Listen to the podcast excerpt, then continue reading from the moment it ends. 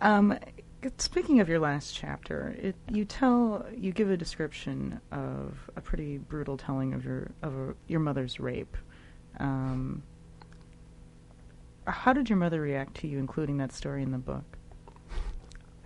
She reacted the way she reacts to pretty much anything I show her of mine that's creative. Mm-hmm. Why is there so much smut in this book?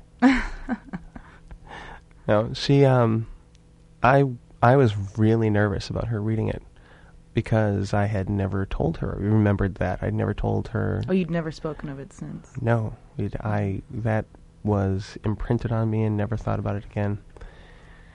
And uh, yeah, she she took it well. She didn't say much, but she doesn't often, you know. So she didn't say, "Oh my God, how could you?" She knew I had to exercise the demon.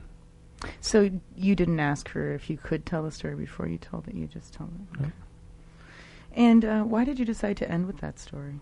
Because it was the thirtieth.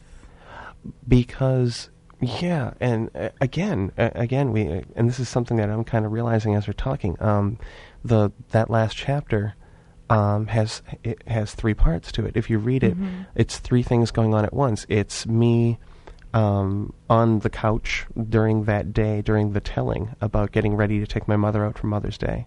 It's me in the tributaries in my mind, going down these these rivers of subconsciousness, as I called them, and you know, seeing these me- the metaphors of the stones on the wall, the jewels, and the brightness of them being the strength of the memory, and then it's also me in those memories themselves, going all the way back, um, and I think the way it came about was I remembered while I was writing it, all of these incredible early memories came about, like remembering when I spilled the cereal, and just how how huge that was to me, being a four year old spilling cereal on the floor, mm-hmm. you know, and the two biggest memories in my life were that one, the earliest, and then what happened to my mother when I was, you know, just two years later when I was about six, and I thought, oh my God, this is I'm I'm pulling all of this out, just like in the, just like in the story. I'm pulling these stones out, and I can use them. This is my energy, and uh,